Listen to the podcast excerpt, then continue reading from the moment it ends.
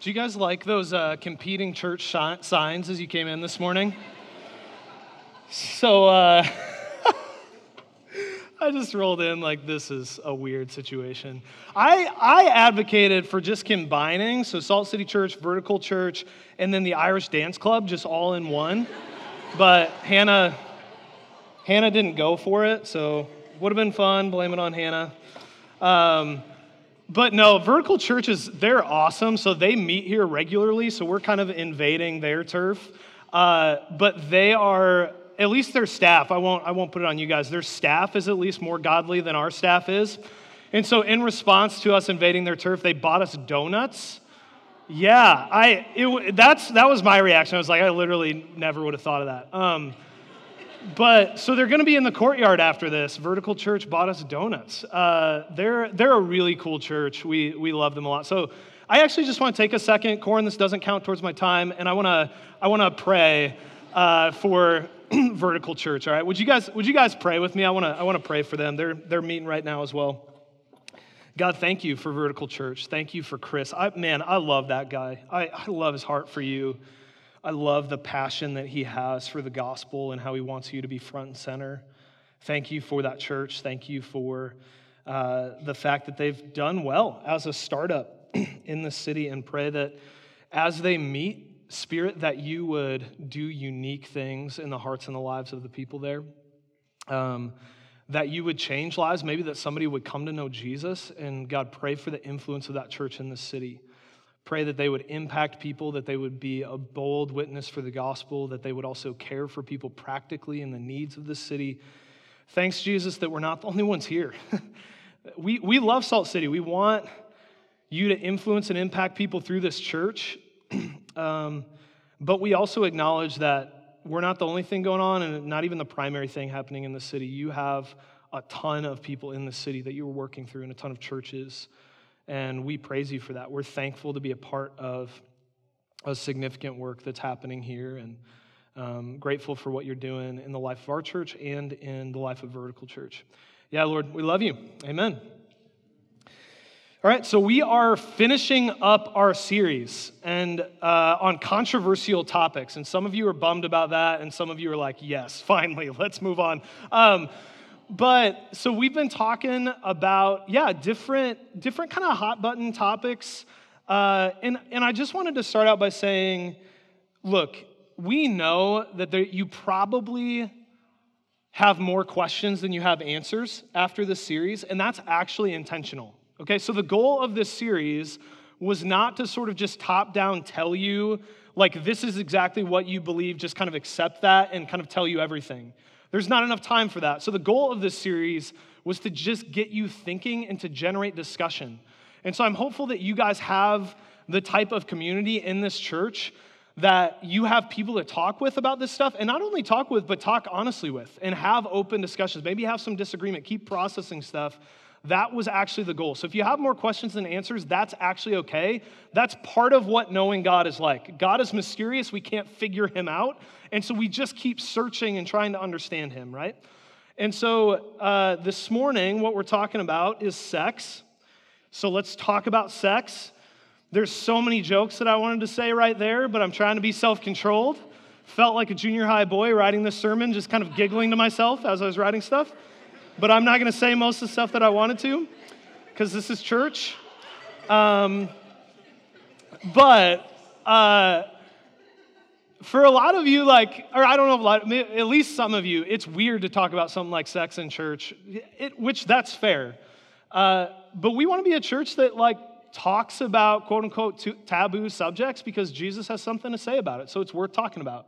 And so we want to be able to go there together because we trust each other, right? So we're going to talk about that today. Now, most of us in this room know what the Bible has to say about sex generally, right? So what the Bible has to say about sex is that it's a beautiful, good thing that God created in the appropriate context. And that that context is a marriage between one man and one woman. So, most of us know that. If you didn't know that, now you do, okay? Well, I'll just be like straight up with that. And it's this idea that it's a, a, beautiful and powerful thing, but only when it's manifested in the appropriate context, right? So, the, the classic analogy that I'm a little leery of because, like, every youth pastor ever has said this analogy, so it's a little cliche, but it's actually really good, is the fireplace analogy, right? That, that sex is like a fire. And it's a beautiful thing when it's in a fireplace. It's warm, it's comforting, it's good, but when it's outside of that fireplace, it'll burn your house down. And, and that is somewhat true. That sex in the appropriate context is an amazing thing. Outside of the appropriate context, it can ruin your life. So that is what the Bible has to say. Now, and, and I, I actually, real quick, also want to say that that goes not just for the physical act of sex, but it also includes what's going on in your mind and your heart. So the, the verse that we'll be talking about is 1 Corinthians 6. I'm going to get there in a minute. You can flip there with me if you want. Uh, actually, I'd love it if you would flip there with me and kind of follow along. Um, but in there, Paul talks about sexual immorality, which is, which is the term porneia, which is a catch all term for all sexual immorality that includes lust. And Jesus actually defined, I think, in some senses, the word porneia in Matthew 5 when he talked about what purity looks like. And this is what Jesus said that if you've even lusted after a woman, you've committed adultery with her in, her, in your heart. So, what is he saying? That it's not just your actions that matter, but it's also your mind and your motivations, what you're thinking, what you're feeling. Why? Because God sees everything. And so he sees that corruption not only externally, but internally. And so the, the, the call to purity in our lives is not just for the physical act of sex, but also what's going on in our mind and our hearts. Now, I should be able to be done with this sermon. Three minute sermon, walk off the stage. Why? Because I said what the Bible has to say, and that should be enough for us. But here's what's true is there's this massive discrepancy between what at least the majority of us would claim to believe is true and that we would affirm as good and the way we actually live. So, so if, if you could take a survey of what we all claim to believe, but the amount of purity that's actually present in our actual lives, you would see this massive divide. So, this sermon isn't primarily about sort of what the Bible has to say. Of course, it's about that, but it's about more than that about how do we actually live like that? How do we actually believe that? Why is it that there's that, that tension there? That's the fight for sexual purity and, and living sexually the way that the Bible calls us to, is in that tension between what we know to be true and how we actually live. And, and I think why that's so hard for us is because it's really hard for us to believe that when God gives us boundaries on things, that it's actually for our good. Like, like when we sin sexually, in that moment, it's because that seems like it's the best life possible. And that's true for all sin, by the way, not just this one. And, and so what happens is, is we wanted to have sex or we wanted to lust, and we were convinced in that moment that that was good, and so that's what we did. Sexual sin is like a box of chocolates. Yep, hard shift. That's how I roll. Um, so you look at a, a, box of chocolates, and that chocolate looks delicious and it looks amazing from the outside. But then inexplicably, there's no description of what is inside of the chocolates. You know what I'm talking about? And so then you bite into one thinking it's gonna be this delicious chocolate, and you get that nasty, like cherry filling.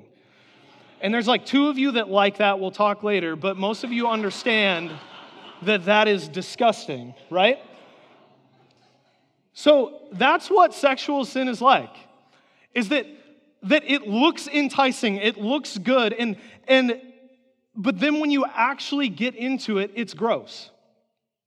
And I feel like some of the way that we kind of caricature or stereotype God is like he's a dad that is telling his kids no to chocolate just because he doesn't want, want them to have fun. Like God is some sort of cosmic killjoy. But what is he actually doing? He's warning you about the cherry. He's saying, I know you think that that looks good, but it's actually gross when you get into it. Trust me. And so that, that tension to believe him in that is the same thing that the Corinthians actually struggled with. So again, 1 Corinthians 6, there's this beautiful paragraph with detailed logic from Paul about uh, what it looks like to be pure that I want to talk about.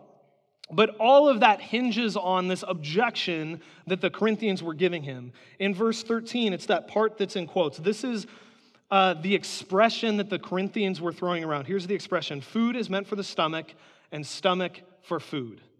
Okay, so here, here's what they were saying. They were giving an analogy. They were saying, the reason why I get hungry is because my body was built for food. And so whenever I'm hungry, I should eat. Likewise, the reason why I have sexual desires is because my body was built for sex. And so whenever I have a desire, I should fulfill that desire, however, when I, whenever, with whoever that I want. So I actually think that there's two main objections that the Corinthians were giving to Paul about the kind of idea of sexual morality within Christianity, which happen to be, I think, the same two objections that our culture gives us now, and that every single one of us, I think, in this room have believed at some point or another. Here's the two objections sex is natural, so there should not be any boundaries on it. Second, sex is normal, so it should not be that big of a deal. It's just a normal thing, it's not that big of a deal. So let me take that first one. Sex is natural, so there shouldn't be any boundaries on my sexuality. This is really important. This is a classic cultural argument for a lot of things. And this is actually the same argument that your sinful nature will make to you likely today. Here's the argument is that whatever you desire, whatever you naturally want, is good for you and you should pursue it. And anyone who gets in the way of that pursuit or anyone who wants to put boundaries on that pursuit is bad and against you. If you want something, pursue it. So if you desire to have unrestrained sex, you should. If you lust after a woman walking down the street, that's just part of being a guy. It's normal. But saying that wanting something makes it good is actually a horrible conclusion to come to. If I wanted to drink a two gallon drum of Diet Coke every day, that doesn't mean it's good for me. Parents, your kids, right? Like, okay, hey, mom, I want to go out into the street and throw sticks at moving cars. Sure, Johnny, have fun. If you want to do it, that'll be great. No. What do you say? You know that's a bad idea for you. It actually doesn't matter what you want. It's not actually good in the end. Okay, ridiculous examples. Here's my point is that all of us understand that it's a very normal human thing to want something that's not ultimately good. And part of living the good life is restraining desires that might be good for a while, but will hurt you in the end. So there's two contrasting claims on what the good life is. Okay, so the first claim is the claim of culture. And here's that claim is that you should live however you want. Pursue whatever desires you have, be happy, and that's how you'll get to happiness is by doing whatever you want. That's what true freedom is, is being completely unrestrained. The problem with that is that what you want a vast majority of the time is sin. And here's what Jesus said about sin is that it's not actually freeing but that it'll enslave you. Jesus said that sin will enslave you but that he came to set you free. And so when culture is inviting you to pursue whatever you want, it's standing in a jail cell with shackles saying, "Hey, come on in. It's fun in here. It's beautiful. Come be free." And it wants to slap those shackles on your wrist. Here's the second claim about freedom. It's the claim of Christ that true freedom comes not from doing whatever you want, but from learning to live the way that you were born to live. Learning to live the way that God created you with his good intentions. So when Jesus gives you boundaries around your sexuality, it's because he wants to give you a taste of freedom. He wants what's good for you. The battle is just whether we'll actually believe that or not. So here's what that looks like in my own life. Is when I'm tempted to think about something that I shouldn't think about, when I'm tempted to look at something that I shouldn't look at, which I wish was less frequent, but it's a consistent fight in my life. In that moment, what I think is, is that, that that thing or that thought will be really fun and it will be good for me because it'll be pleasurable. But so here's what I try and do, and I don't do it every time, but here's what I try and do is convince myself that that is not true. And so I step back from that situation and I go, hey, the last time that I pursued this, was it actually good? And I think back, no, it actually was terrible. It didn't fulfill any of the promises that it gave to me. Okay, who wants my good in life? Is it Satan or is it Jesus? Who's telling me the truth and who's lying to me? Is it Satan or is it Jesus? What type of man do I want to be in the long run? The type of man that gives into these things or the type of man that resists them? And I try and step back and convince myself that the good life is actually not pursuing my desires in that moment, but pursuing something better, which is knowing Jesus and being and living in purity.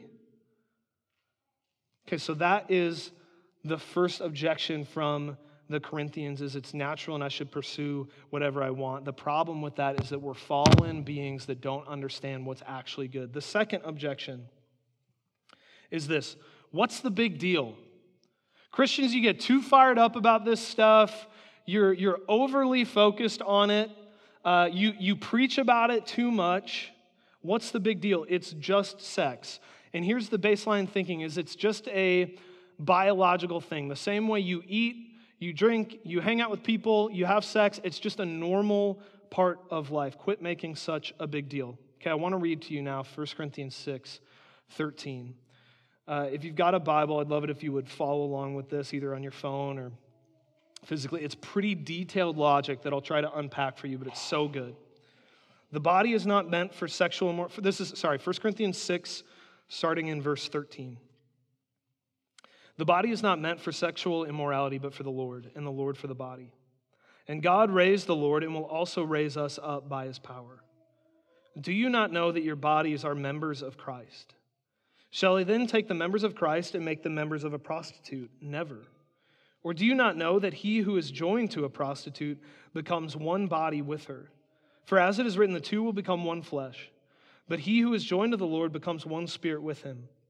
Flee from sexual immorality. Every other sin a person commits is outside the body, but the sexual immoral person sins against his own body. Or do you not know that your body is a temple of the Holy Spirit within you, whom you have from God? You are not your own, for you were bought with a price, so glorify God in your body. Okay, so there's a ton to unpack in there. Let me summarize it for you. Sex is not just sex. This is what this is saying is that that when you have sex, there's something spiritual, there's something mystical, there's something life altering that's happening. Okay, so what is that life altering thing? The answer is in verse 16. Look at that. And this is a quotation from Genesis. For it is written, the two will become one flesh. Here is the purpose of sex to take two unique and individual things and to make them one to unite two souls together in a mystical reality that we don't totally understand, but is absolutely real. So it's like welding something together. So you have two individual pieces of metal, you bring them together, you essentially melt both of them, and they get molten and they mix together and join together in ways where they now are indistinguishable, inseparable, and mixed together, where you never can pull them fully apart again. It's not what our culture would tell us that it's like a paper clip, that you take two separate pieces of paper, you put them together, you clip them together for a time, and then anytime you want, you can just take that paper clip off and go your separate ways.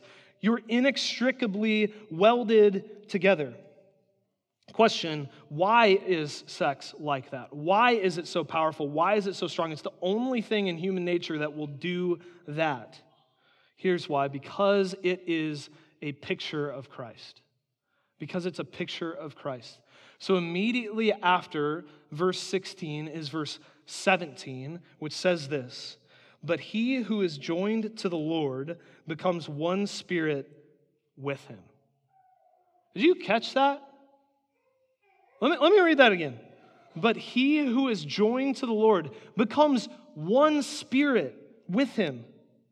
Okay, to know Jesus, to be in Christ, to be an authentic Christian, is to become welded to Jesus to, in some senses, become one soul with Him, where in a way you are indistinguishable from Christ. Now, some of you might be thinking, wait a second, how does that work? Seems, seems iffy. Stop trying to figure it out and be amazed. The point of this is not for us to figure out. The point is to stand back and go, that is incredible. This is a doctrine that the Western church has largely ignored because it's so mysterious and we don't like that, but it's so good and it's all over the Bible. It's called unity with Christ. 1 Corinthians 2:16 says that you have the mind of Christ.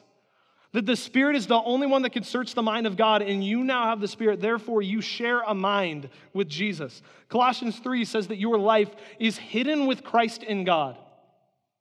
That you're, if you're in Christ, you're so wrapped up into Jesus that you can't really even see you anymore. When you look at you, you just see Jesus from an identity perspective. 2 Peter 1 4, listen to this. By which he has granted to us his precious and very great promises, so that through them you may become partakers of the divine nature, having escaped from the corruption that is in the world because of the sinful desire. That you may become a partaker of the divine nature. So, this is what this is saying is that sex is an analogy to a far greater reality. And it's this that you, in knowing Jesus, can get wrapped up into his person. So, now from an identity perspective, when God sees you, all he sees is Christ. And you now have the mind and essence of Jesus. That's wild. Here's a couple things that that can bring you. One of them, contentment. If you're married and your sex life isn't what you hoped it would be, you have Jesus Christ. You're united to Him forever. It's okay. You can be content. You've got something better. If you're single, you do not need to have sex to be happy and be content. You are constantly bombarded by this idea that in order to be a happy, content person, you need to be having sex. Sex is fine, it's great, it's nothing compared to knowing Jesus. And you have Him, you have Christ forever. And so that truth affects the way that we behave sexually. So I want to look back on verse 13. The body is not meant for sexual immorality, but for the Lord, and the Lord for the body.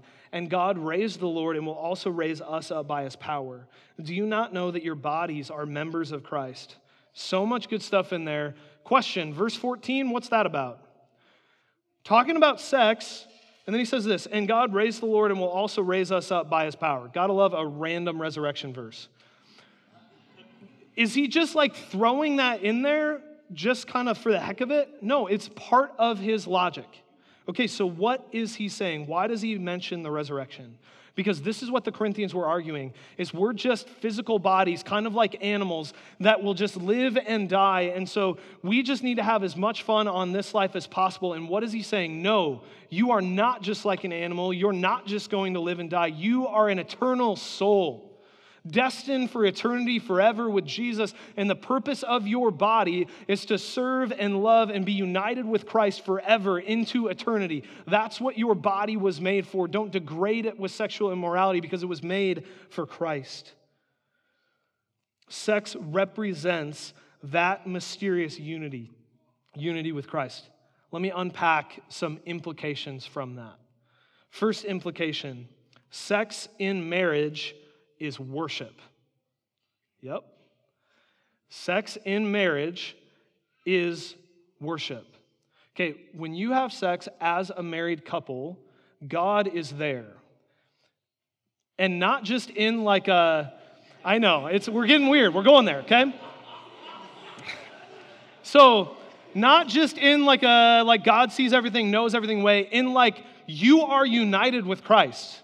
And then when you unite yourself with your spouse, you are uniquely demonstrating that unity with Christ through that physical act with your spouse. What you're doing is you're sealing the marriage covenant that you made, where you promised, I will never leave you. No matter what you do to me, no matter how much sin you have, I will never leave you. Why? Because Jesus will never leave you. And so you represent that promise that Jesus made to you with that marriage, and then you sign on the dotted line with sex within your marriage. And so God, when He sees that, delights in it. It's not a shameful thing, it's not a gross thing, it's a beautiful thing. And it's illustrating his character to each other. So I, I think this is true that if you're married, you having sex with your spouse is equally worshipful as us singing after I get done speaking. But that feels creepy, right? That's weird. Some of that is just that's a like unique line of thinking and like all that. But I think some of that is because almost all of us to some degree or another think that sex is gross. So we talk a lot about the fault of thinking that sex is God, like it, it becoming the centerpiece of your life, which obviously is a fault. But there's another ditch of thinking that a good thing that God created in the appropriate context is gross. I think there's a, a couple reasons why we think it's gross. One of them is abuse. One of them is unfortunate. The unfortunate reality is that there's a whole number of you in this room who have been abused, and sex will be connected with that in some senses in your mind. And I know this isn't good enough to fix what happened, but I'm sorry. And I know this is hard because it's so easy as a victim to, to put blame on yourself. But I want you to hear as much as you possibly can it is not your fault. It is not your fault. I don't care what the circumstances are. It's so easy to do that thing. I should have been somewhere else. I should have been acting differently. I should have dressed it. No. I don't care what the circumstances are. You are a victim of a crime that has no place in God's world.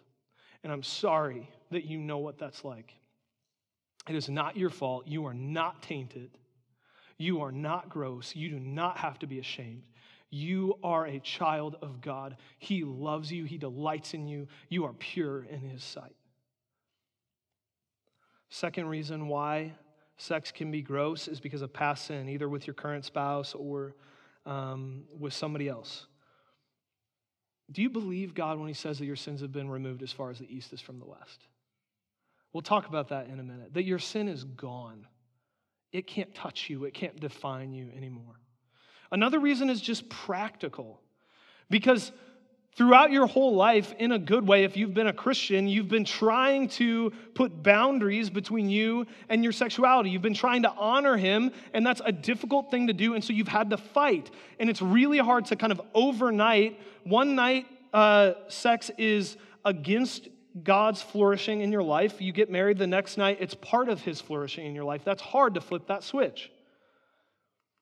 Sometimes what we need is some practical solutions, and that's okay to pursue those. This is a safe community to talk about that in the appropriate context in your community and get some help. But I think the majority of the time, what we need is just better theology. For, for in, improvement's the wrong thing, that's not what I mean, but for improvement in the bedroom, what you need is better theology. You need to believe what God said about you that you are pure that in that moment you are pure, that He delights in you, that this is a good gift from Him, that it's part of His plan for your life. Okay, so let me apply this. M- married people in the room, okay, just talking to you for a minute. Two married people in the room. Here is a primary application of this message is that you should have sex with your spouse as much as you can and enjoy it as much as possible. Yes, I said that. Let me prove it to you from the Bible. This is the Bible. Proverbs 5 18 through 19. Let your fountain be blessed and rejoice in the wife of your youth, a lovely deer, a graceful doe. Let her breasts fill you at all times with delight. Be intoxicated always in her love. The men in this room have never paid so much attention to me. I've never had this much eye contact. Okay? It's from the Bible. Okay, Song of Solomon, if you think this is a little bit weird or like we're going there, read Song of Solomon. It gets a lot more real than this. Song of Solomon is not just about sex, but it's about delighting in sex as a gift from God. 1 Corinthians 7 actually commands married couples to have sex with each other as a way of loving each other well. Okay, but let me give you a second implication. Sexual immorality is cheating on Christ. Sexual immorality is cheating on Christ. So immediately after the verse I just read you from Proverbs, in Proverbs 5 20 through 23, it says this Why should you be intoxicated, my son, with a forbidden woman and embrace the bosom of an adulteress? For a man's ways are before the eyes of the Lord, and he ponders all his paths. A man's ways are before the eyes of the Lord. In a similar way that Jesus is there when married couples are having sex, Jesus also sees and knows everything and you are united with him. So when you look at pornography, Jesus is there. When you have sex outside of marriage, Jesus is there. When you cheat on your spouse, Jesus is there. Let me keep going. The iniquities of the wicked ensnare him, and he is held fast in the cords of sin. He dies for lack of discipline, and because of his great folly, he is led astray. Don't miss that last warning. He dies for lack of discipline, and because of his great folly, he is led astray. Okay, there are multiple times in the Bible where it says similar things to that, and it says that the sexually immoral will not inherit the kingdom of God. Now, what that doesn't mean that if you struggle with sexual sin that you can't be a Christian. We all would be disqualified. But what it does mean is that when your heart gets consumed with love for something other than Jesus and you stay there, it will start to kill your love for him. So if you stay in unrepentant sexual sin, it will begin to control and dominate your life. And because we are unified with Christ, because we have been joined to him the way that two spouses are joined together, when you sin sexually, you are cheating on Christ.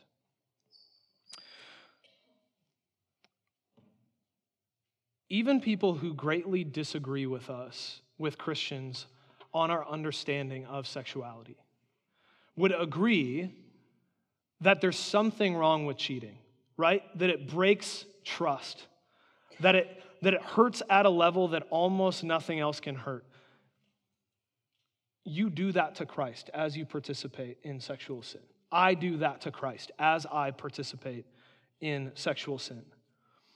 And if you don't care about that, if that doesn't bother you, I want you to consider seriously where you're at in your faith. So if I told you that a woman cheated on a man or a man on a woman and just didn't care, wasn't hurt by it, wasn't bothered by it, what would you conclude?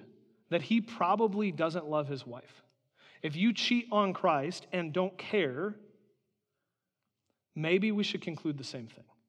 Now, I can't conclude that for you. I'm not saying I know that. I'm not saying that anyone else can know that, but I'm saying you should search your heart and take that warning very seriously.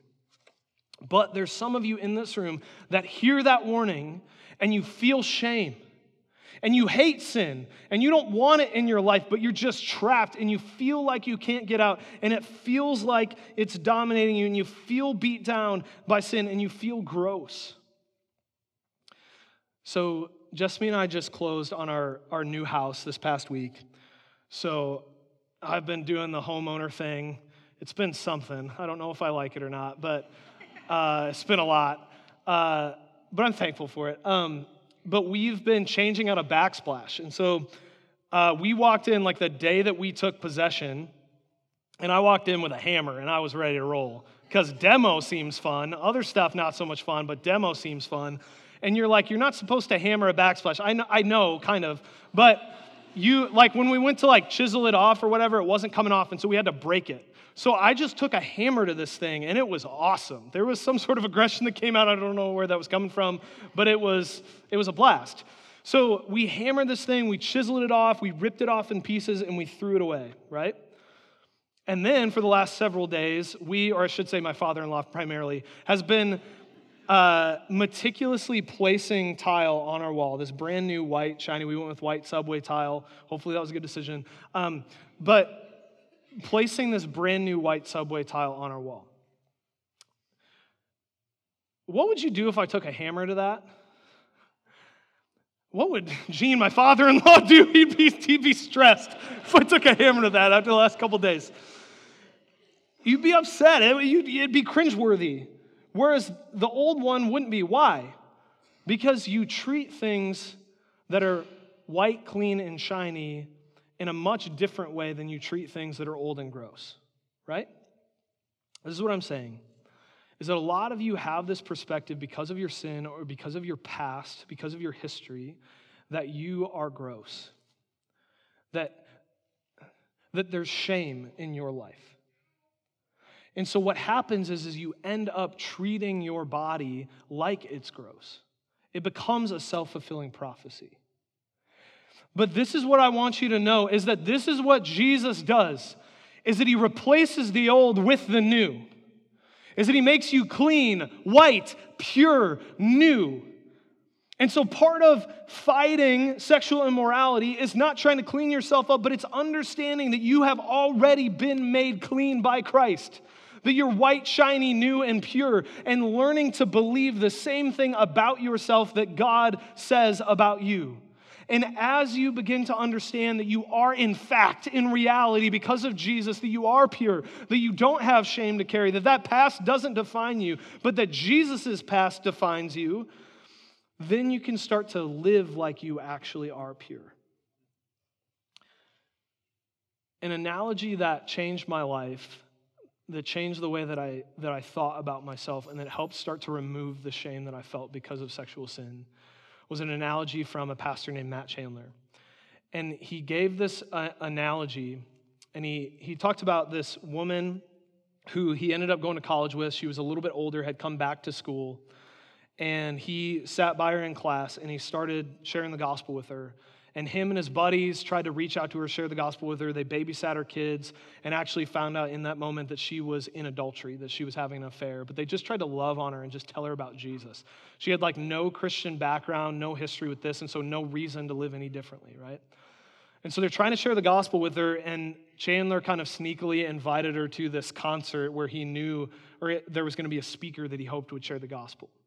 And so they went, they listened to music, and then the speaker gets up and he says, I want to talk to you this uh, tonight about sex. And Chandler's just thinking, oh no, like this is brutal. This woman is like sitting next to him, right? This is brutal for her to hear. And so he starts out by pulling out this rose. And he, and he smells it and he kind of feels it.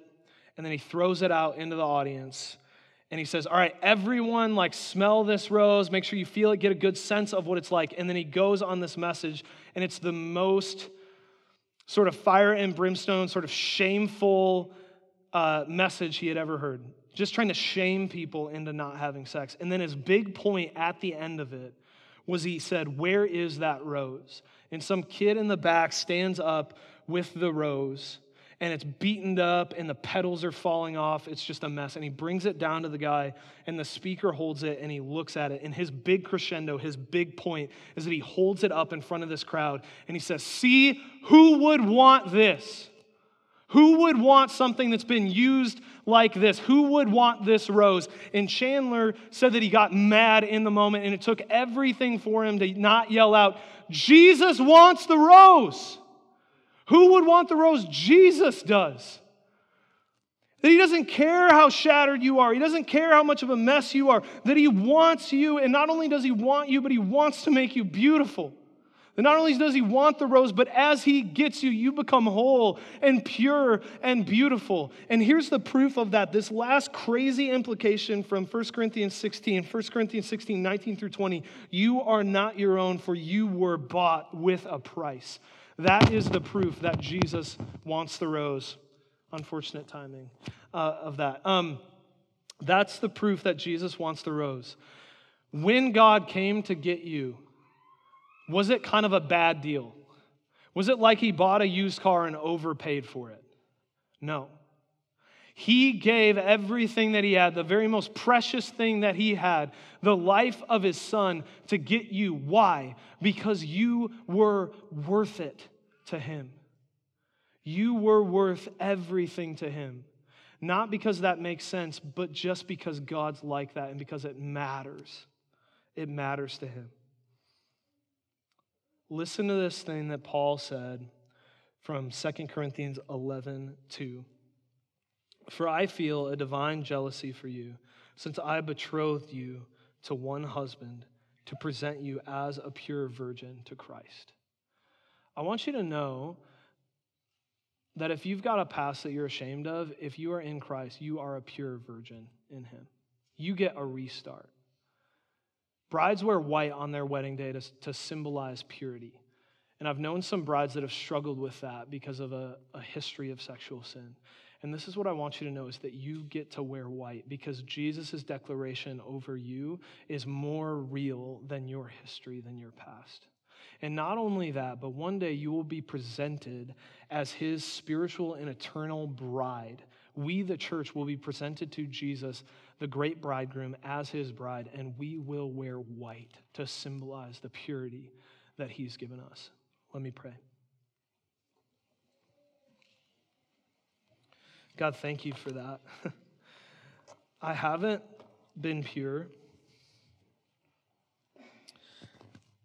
I haven't lived the way that you've wanted me to live, but you haven't held that against me.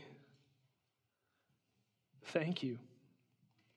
Thank you for not holding my sins against me. Thank you that I don't and that we don't have to live in shame. Thank you that we're not defined by the things that we've done wrong. Thank you that you are pure in every way that we're not, but that you give us credit for it. That's crazy. God, would you bring healing to a really delicate topic in our church? Would you bring healing to people that have had terrible experiences with sex? Would you bring healing to spouses in their marriage and their relationship? Would you be, bring healing to people who are trying to figure out what it looks like to honor you with their sexuality and are imperfect in that or don't fully understand that yet? Would you bring healing to all of us? and help us to live in the freedom that you offer us through the grace that you've given us. We love you. Amen.